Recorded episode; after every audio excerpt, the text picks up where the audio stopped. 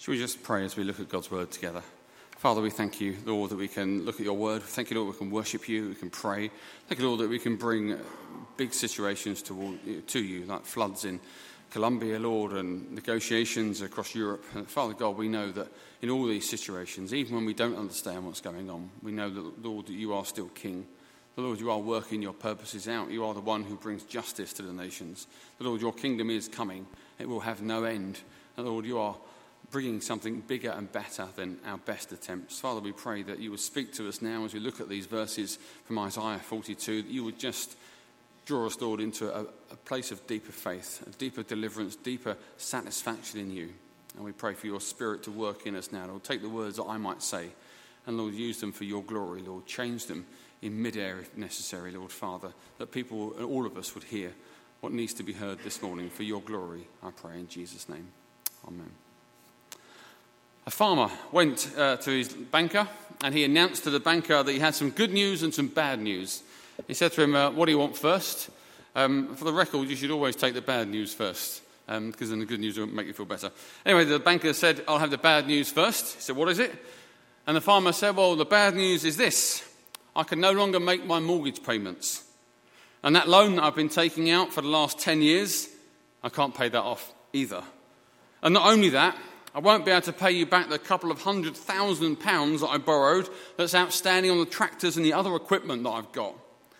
So I'm going to have to turn over the farm to you and hope that you can salvage out of it whatever you can. Silence descended, obviously, and the banker tried to make sense of this terrible news. And then he thought, hang on a minute, what's the good news? So he said to the man, What on earth is the good news?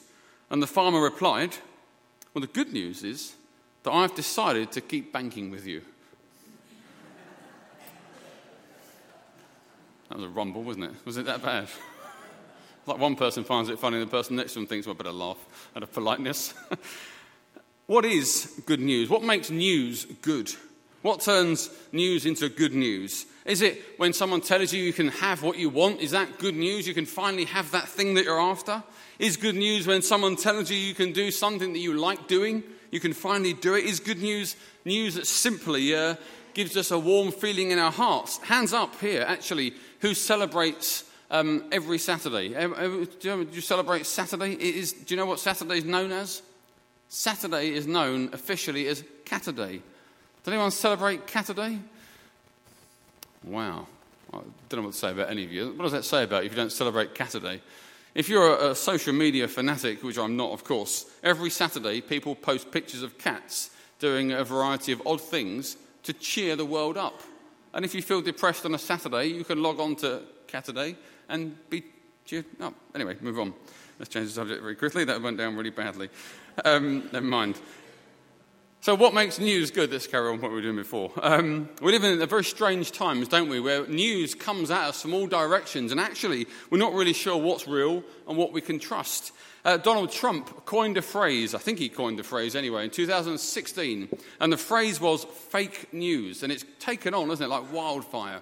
Fake news. If someone says something you don't like, you just accuse them of promoting fake news. Well, it's fake news. Andrea says to me, You haven't cleaned the bathroom. I say, It's fake news. That's not true. That's news designed with an ulterior motive of making you look bad. Fake news.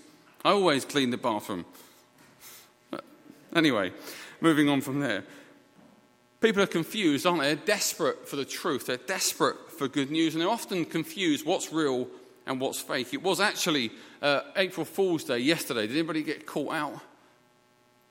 Daphne and Barry, bless you. Um, so, if you're, if you're on Facebook like I am, um, you'd have been aware that yesterday was the one day of the year where people uh, bombard the internet with lies. The rest of the year, we're very truthful, aren't we, on the internet?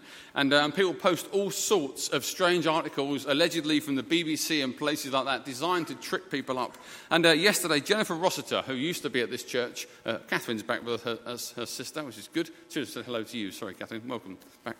Um, and she posted something I thought was very true yesterday. She said, April Fool's Day is the only day of the year when people fact check what's on the internet. The rest of the year, we just take it all as gospel truth. And uh, so lots of people post things that are funny, designed to trip people up. And yesterday, I thought I'd get in on the act And uh, my friend who I went to Bible college with, his wife, posted a, an article from the BBC website, allegedly, that said all under 13s were going to be banned from the internet as of yesterday. That was the clue, yesterday.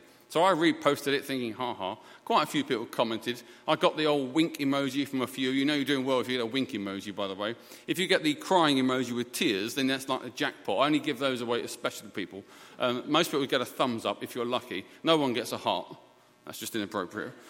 So uh, I got a few of those until, and it all got very awkward when about halfway down, lots of posts, ha ha ha, nearly got me. A woman who I have no idea who she was um, wrote quite a lengthy post about the dangers of the internet and how this is a really good thing and what a great thing to do about time too.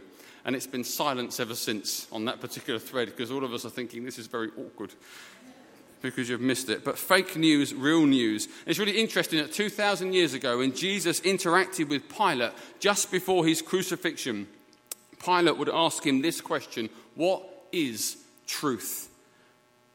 And people still ask that question today. What is real? What is true? What should I put my trust in? In John chapter 14, Jesus said, I am the way and the truth and the life. No one comes to the Father except through me. Our gospel, the good news of Jesus Christ, is good news, not fake news. It's true because it's true. That's what makes it good.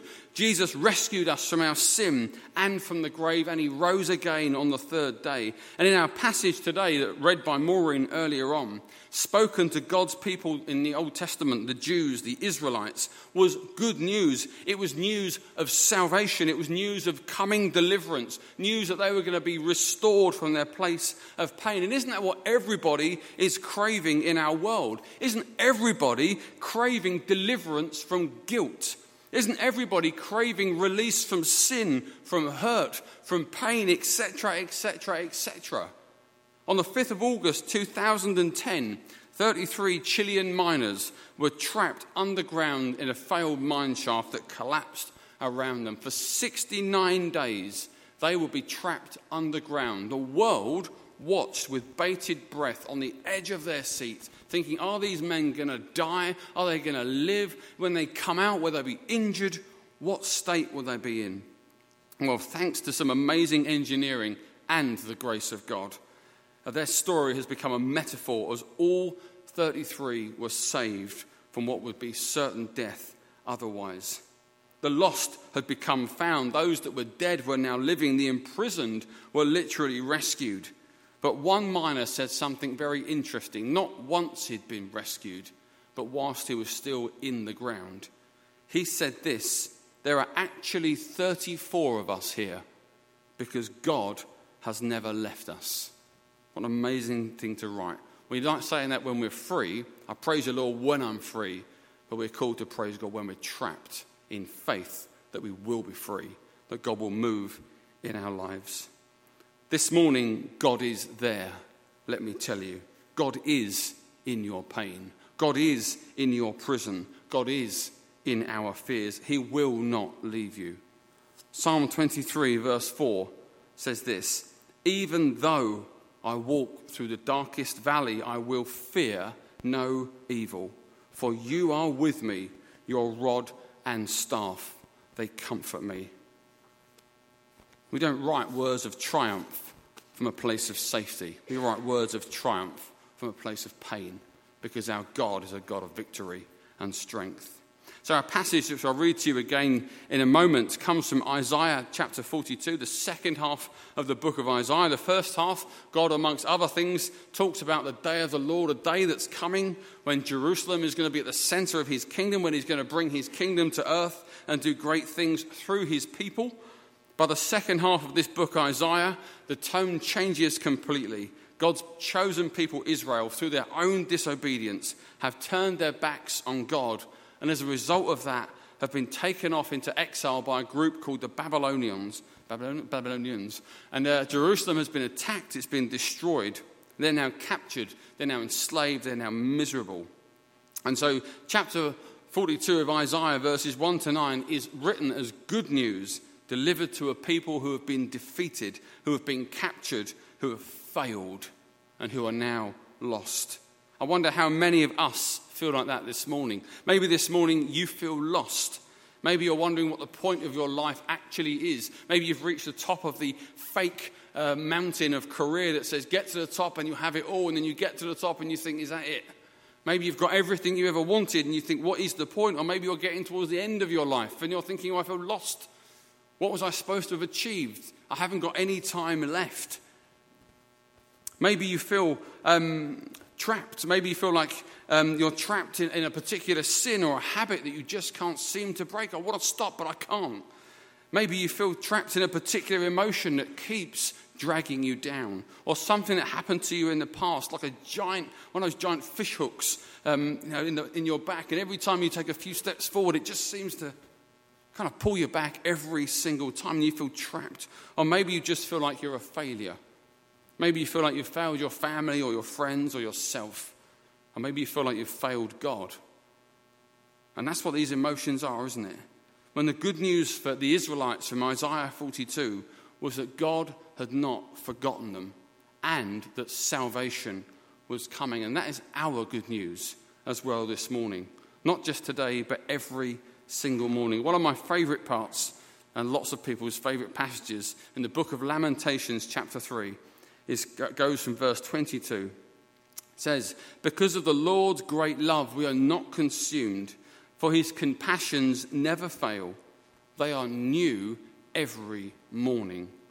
Great is your faithfulness. How brilliant. Every morning, the compassion and the love of God is brand new. You can't outlast the compassion of God. I say to myself, verse 24, The Lord is my portion, therefore I will wait for him. The Lord is good to those whose hope is in him, to the one who seeks him. It is good to wait quietly for the salvation of the Lord. This morning, maybe you simply need to hear that God has not forgotten you. That God is not as far away as you might think He is. In fact, He's a lot closer than you'll ever realize. That He is still on the throne above all things. That He is still King of kings. That salvation is coming, is possible. It may not, however, be the salvation you expect. Often we tell God what we want, but God does what He wants and faith is trusting God's ways above our own. So let's read Isaiah 42, verse 1 to 9 again. If you've got it in the Bible in front of you, that would be good to refer to it a few times. It says, Here is my servant whom I uphold, my chosen one in whom I delight. I will put my spirit on him, and he will bring justice to the nations. He will not shout or cry out or raise his voice in the streets. A bruised reed he will not break a smouldering wick he will not snuff out. In faithfulness he will bring forth justice. He will not falter or be discouraged till he establishes justice on the earth. In his teaching, the islands will put their hope. This is what the God, the Lord, says, the creator of the heavens, who stretches them out, who spreads out the earth with all that springs from it, who gives breath to its people and life to those who walk on it. I, the Lord, have called you in righteousness. I will take hold of your hand. I will keep you and will make you to be a covenant for the people, a light for the Gentiles, to open the eyes that are blind, to free captives from prison, and to release from the dungeon those who sit in darkness. I am the Lord, that is my name. I will not yield my glory to another, nor my praise to idols. See, the former things have taken place, and new things I declare. Before this, they spring into being, I announce them to you. You imagine if you've been dragged off from your home. Imagine if you've been defeated, that you were in despair. Imagine that you'd caused all of this by your conscious, deliberate actions. Imagine feeling locked inside a prison of your own making and one that you could not escape from. And then God says, verse 1 Here is my servant, my chosen one. I will put my spirit on him and then being told that he is coming and he is going to deliver you. What great news to those exiled people that God's servant would rescue them and bring justice to them. Who is this servant? Well, I know what you're going to say, but hang on. Um, in the short term, this servant is actually the Persian king Cyrus who would go on to defeat the Babylonian Empire and would allow the Jews to return to Jerusalem, rebuild their walls, rebuild their temples through the likes of Zerubbabel, Ezra, and Nehemiah. But like with so much Old Testament prophecy, there's a short term meaning, but there's also a larger long term messianic meaning. It was pointing forward, these verses, not just to an earthly king, but to a heavenly king.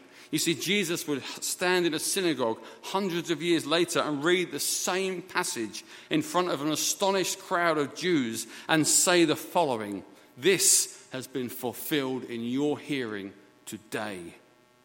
At his baptism, the gospel writers would allude to verse 1 as the Holy Spirit rested upon him. Jesus is this servant, he is the deliverer, he is the one that will judge the nations.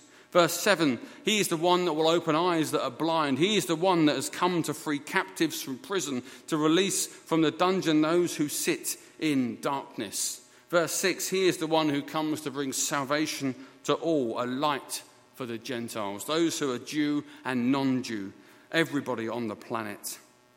But we realize that the freedom Christ comes to bring at Easter is not without its personal cost. Verses 2 to 4 hints at the cross. He will not shout out or cry out or raise his voice in the streets. A bruised reed he will not break. A smouldering wick he will not snuff out. In faithfulness he will bring forth justice. He will not falter or be discouraged till he establishes justice on the earth. In his teaching, the islands will put their hope. The freedom Christ gave us came at huge personal cost as the King of Kings allowed himself to be kicked and punched and spat at, being betrayed by his closest friends, abandoned at the cross, even though he committed no sin. Philippians chapter 2, verse 6 to 8 says this of our Saviour, who, being in very nature God, did not consider equality with God something to be used for his own advantage. Rather, he made himself nothing taking the very nature of a servant, being made in human likeness, and being found in the appearance of a man, he humbled himself by becoming obedient to death, even death on a cross. And the writer of Hebrews in chapter 12, the first three verses, says this Since we are surrounded by such a great cloud of witnesses, let us throw off everything that hinders and the sin that so easily entangles, and let us run with perseverance the race marked out for us, fixing our eyes on Jesus, the pioneer and perfecter of faith. For the joy that was set before him, he endured the cross, scorning its shame, and sat down at the right hand of the throne of God. Consider him who endured such opposition from sinners, so that you will not grow weary and lose heart. God the Father told Israel, Here is my servant. But this morning, God the Father says to every single one of you, Here is my servant. The only solution for brokenness is to follow and keep close to the Saviour of the world, Jesus Christ. Colossians chapter 1, verse 13 to 14 tells us why. It says, For he has rescued us from the dominion of darkness and brought us into the kingdom of the Son he loves, in whom we have redemption, the forgiveness of sin. The heart of Easter and our faith is the truth of deliverance. We are not called to be a people who carry baggage. We are not called to be a people who carry baggage. We are not called to be a people who decorate the walls of our prison cells and we remain in them. We are not called to be people who are once saved and are now enslaved and chained again to our fears. We are not called to be enslaved by anything at all, ever again. We're not meant to live with darkness, guilt, and pain. We're meant to be a people of victory. We're meant to be a people who are strong, a people of strength, a people of freedom. We're meant to be a people of vision, seeing the coming kingdom of God and getting ready to meet our Savior face to face, living as if He's already here a people of victory. And why does this matter this morning? I tell you why. Because pardon is available, deliverance is free, salvation is a gift, but we must take hold of it and take hold of all that God has given to us in Christ. And you might be sitting there this morning thinking, yeah, I get it. That's the sort of thing we say every week, but here's why I'm saying it again. Because I know far too many Christians who live in a prison cell when the door is wide open. And you don't have to stay in there. So we will say the same thing. We will talk about the cross and the resurrection and sin and forgiveness again and again and again and again and again until I die. Because there is nothing else that anyone can say to any of us. And it is heartbreaking when God's people have the way out, but are in law rashly getting wallpaper for their cell. It doesn't matter how you decorate it, the door will always be open. Jesus is saying, Come to me, I will give you rest. Don't live with the darkness. Let the light of Christ drive it out. In 1830, George Wilson, who you won't know, um, was convicted of robbing the US mail and sentenced to hanging. President Andrew Jackson issued an immediate pardon when he heard of this, but Wilson refused to accept it. Chief Justice Marshall, uh, who had no choice but to continue the execution as planned, said this he said, A pardon is a slip of paper, the value of which is determined by the acceptance of the person to be pardoned. If it is refused, it is no pardon. Then he said, For some, the pardon comes too late. For others, the pardon is not accepted at all. Across our world, more and more people are in trouble, stuck in their sin, stuck in their self loathing, stuck in their fear. Christ came to earth 2,000 years ago, gave his life as a ransom for many. He paid the cost of release from our prison of sin. But we have to walk out the door and follow him. The good news this morning is that Jesus Christ died to give you freedom. The other news, which you can make good or bad, is that you have to decide to follow it and follow him out of the prison cell. So we're going to pray now. I'm going to ask you just to shut your eyes where you are, not to do anything. But I want to just talk and give you a few things to pray for, all of us a few things to pray for. The first is around the word ask. I'm going to shut my eyes as well. Maybe this morning you're trapped in a prison cell. It might be something physical, it may be something emotional, it may even be something spiritual. We believe in the devil, we believe that his um, demons prowl around and he loves to whisper words of discouragement. And there are people that even those who have become children of the light have that, that hook still in them from the evil one. We want to pray for deliverance for you in that really real way. Maybe you're just feeling um, trapped in other ways. It may be a physical thing, like I say. It may just be an emotional thing. Maybe something happened in the past you need to let go of. Maybe unforgiveness in your heart for someone that's hurt you. You need to actually just say, Enough. I'm going to forgive them. So, our first prayer is around the word ask. I'm saying nothing, but just where you sit and where I stand. Ask God for help.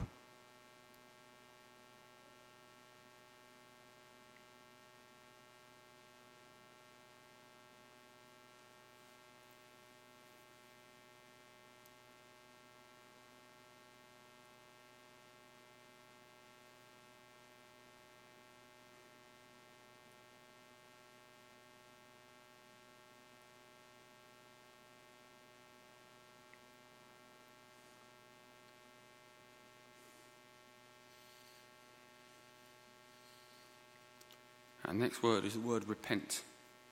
Just as we stay with our eyes closed, sometimes the prison cells we sit in are of our own making. Um, not everything is other people's faults. Sometimes it's because we've deliberately turned our backs on God. Maybe it is unforgiveness. Maybe it is bitterness. Maybe it is guilt that you keep picking up. Maybe it's self pity. Maybe it's all sorts of things. And just in these few moments, just say sorry. Just say, Lord, I'm sorry, I confess my sin, I confess it. Please forgive me.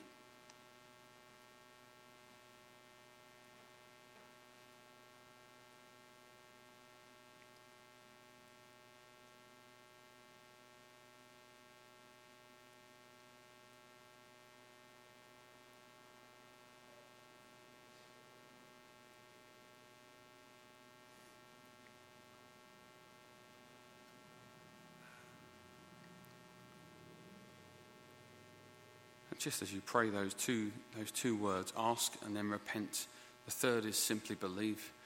Because we have to believe that Jesus is powerful enough to bring us into freedom.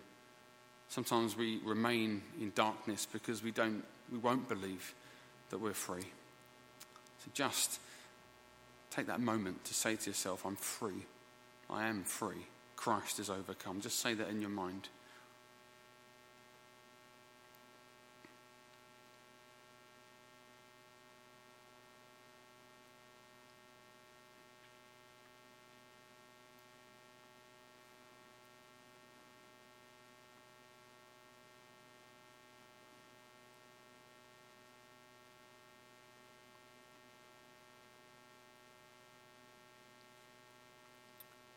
And the next word is change.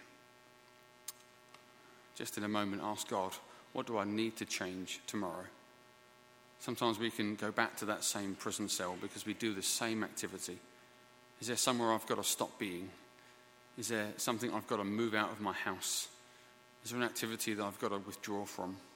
Is there something I've got to do so that I haven't got enough time to do the other thing? Whatever it might be. Maybe it is that you do have to drop someone a message and just say, I'm sorry, or I forgive you, or something else. Just ask God, Lord, what do I need to change?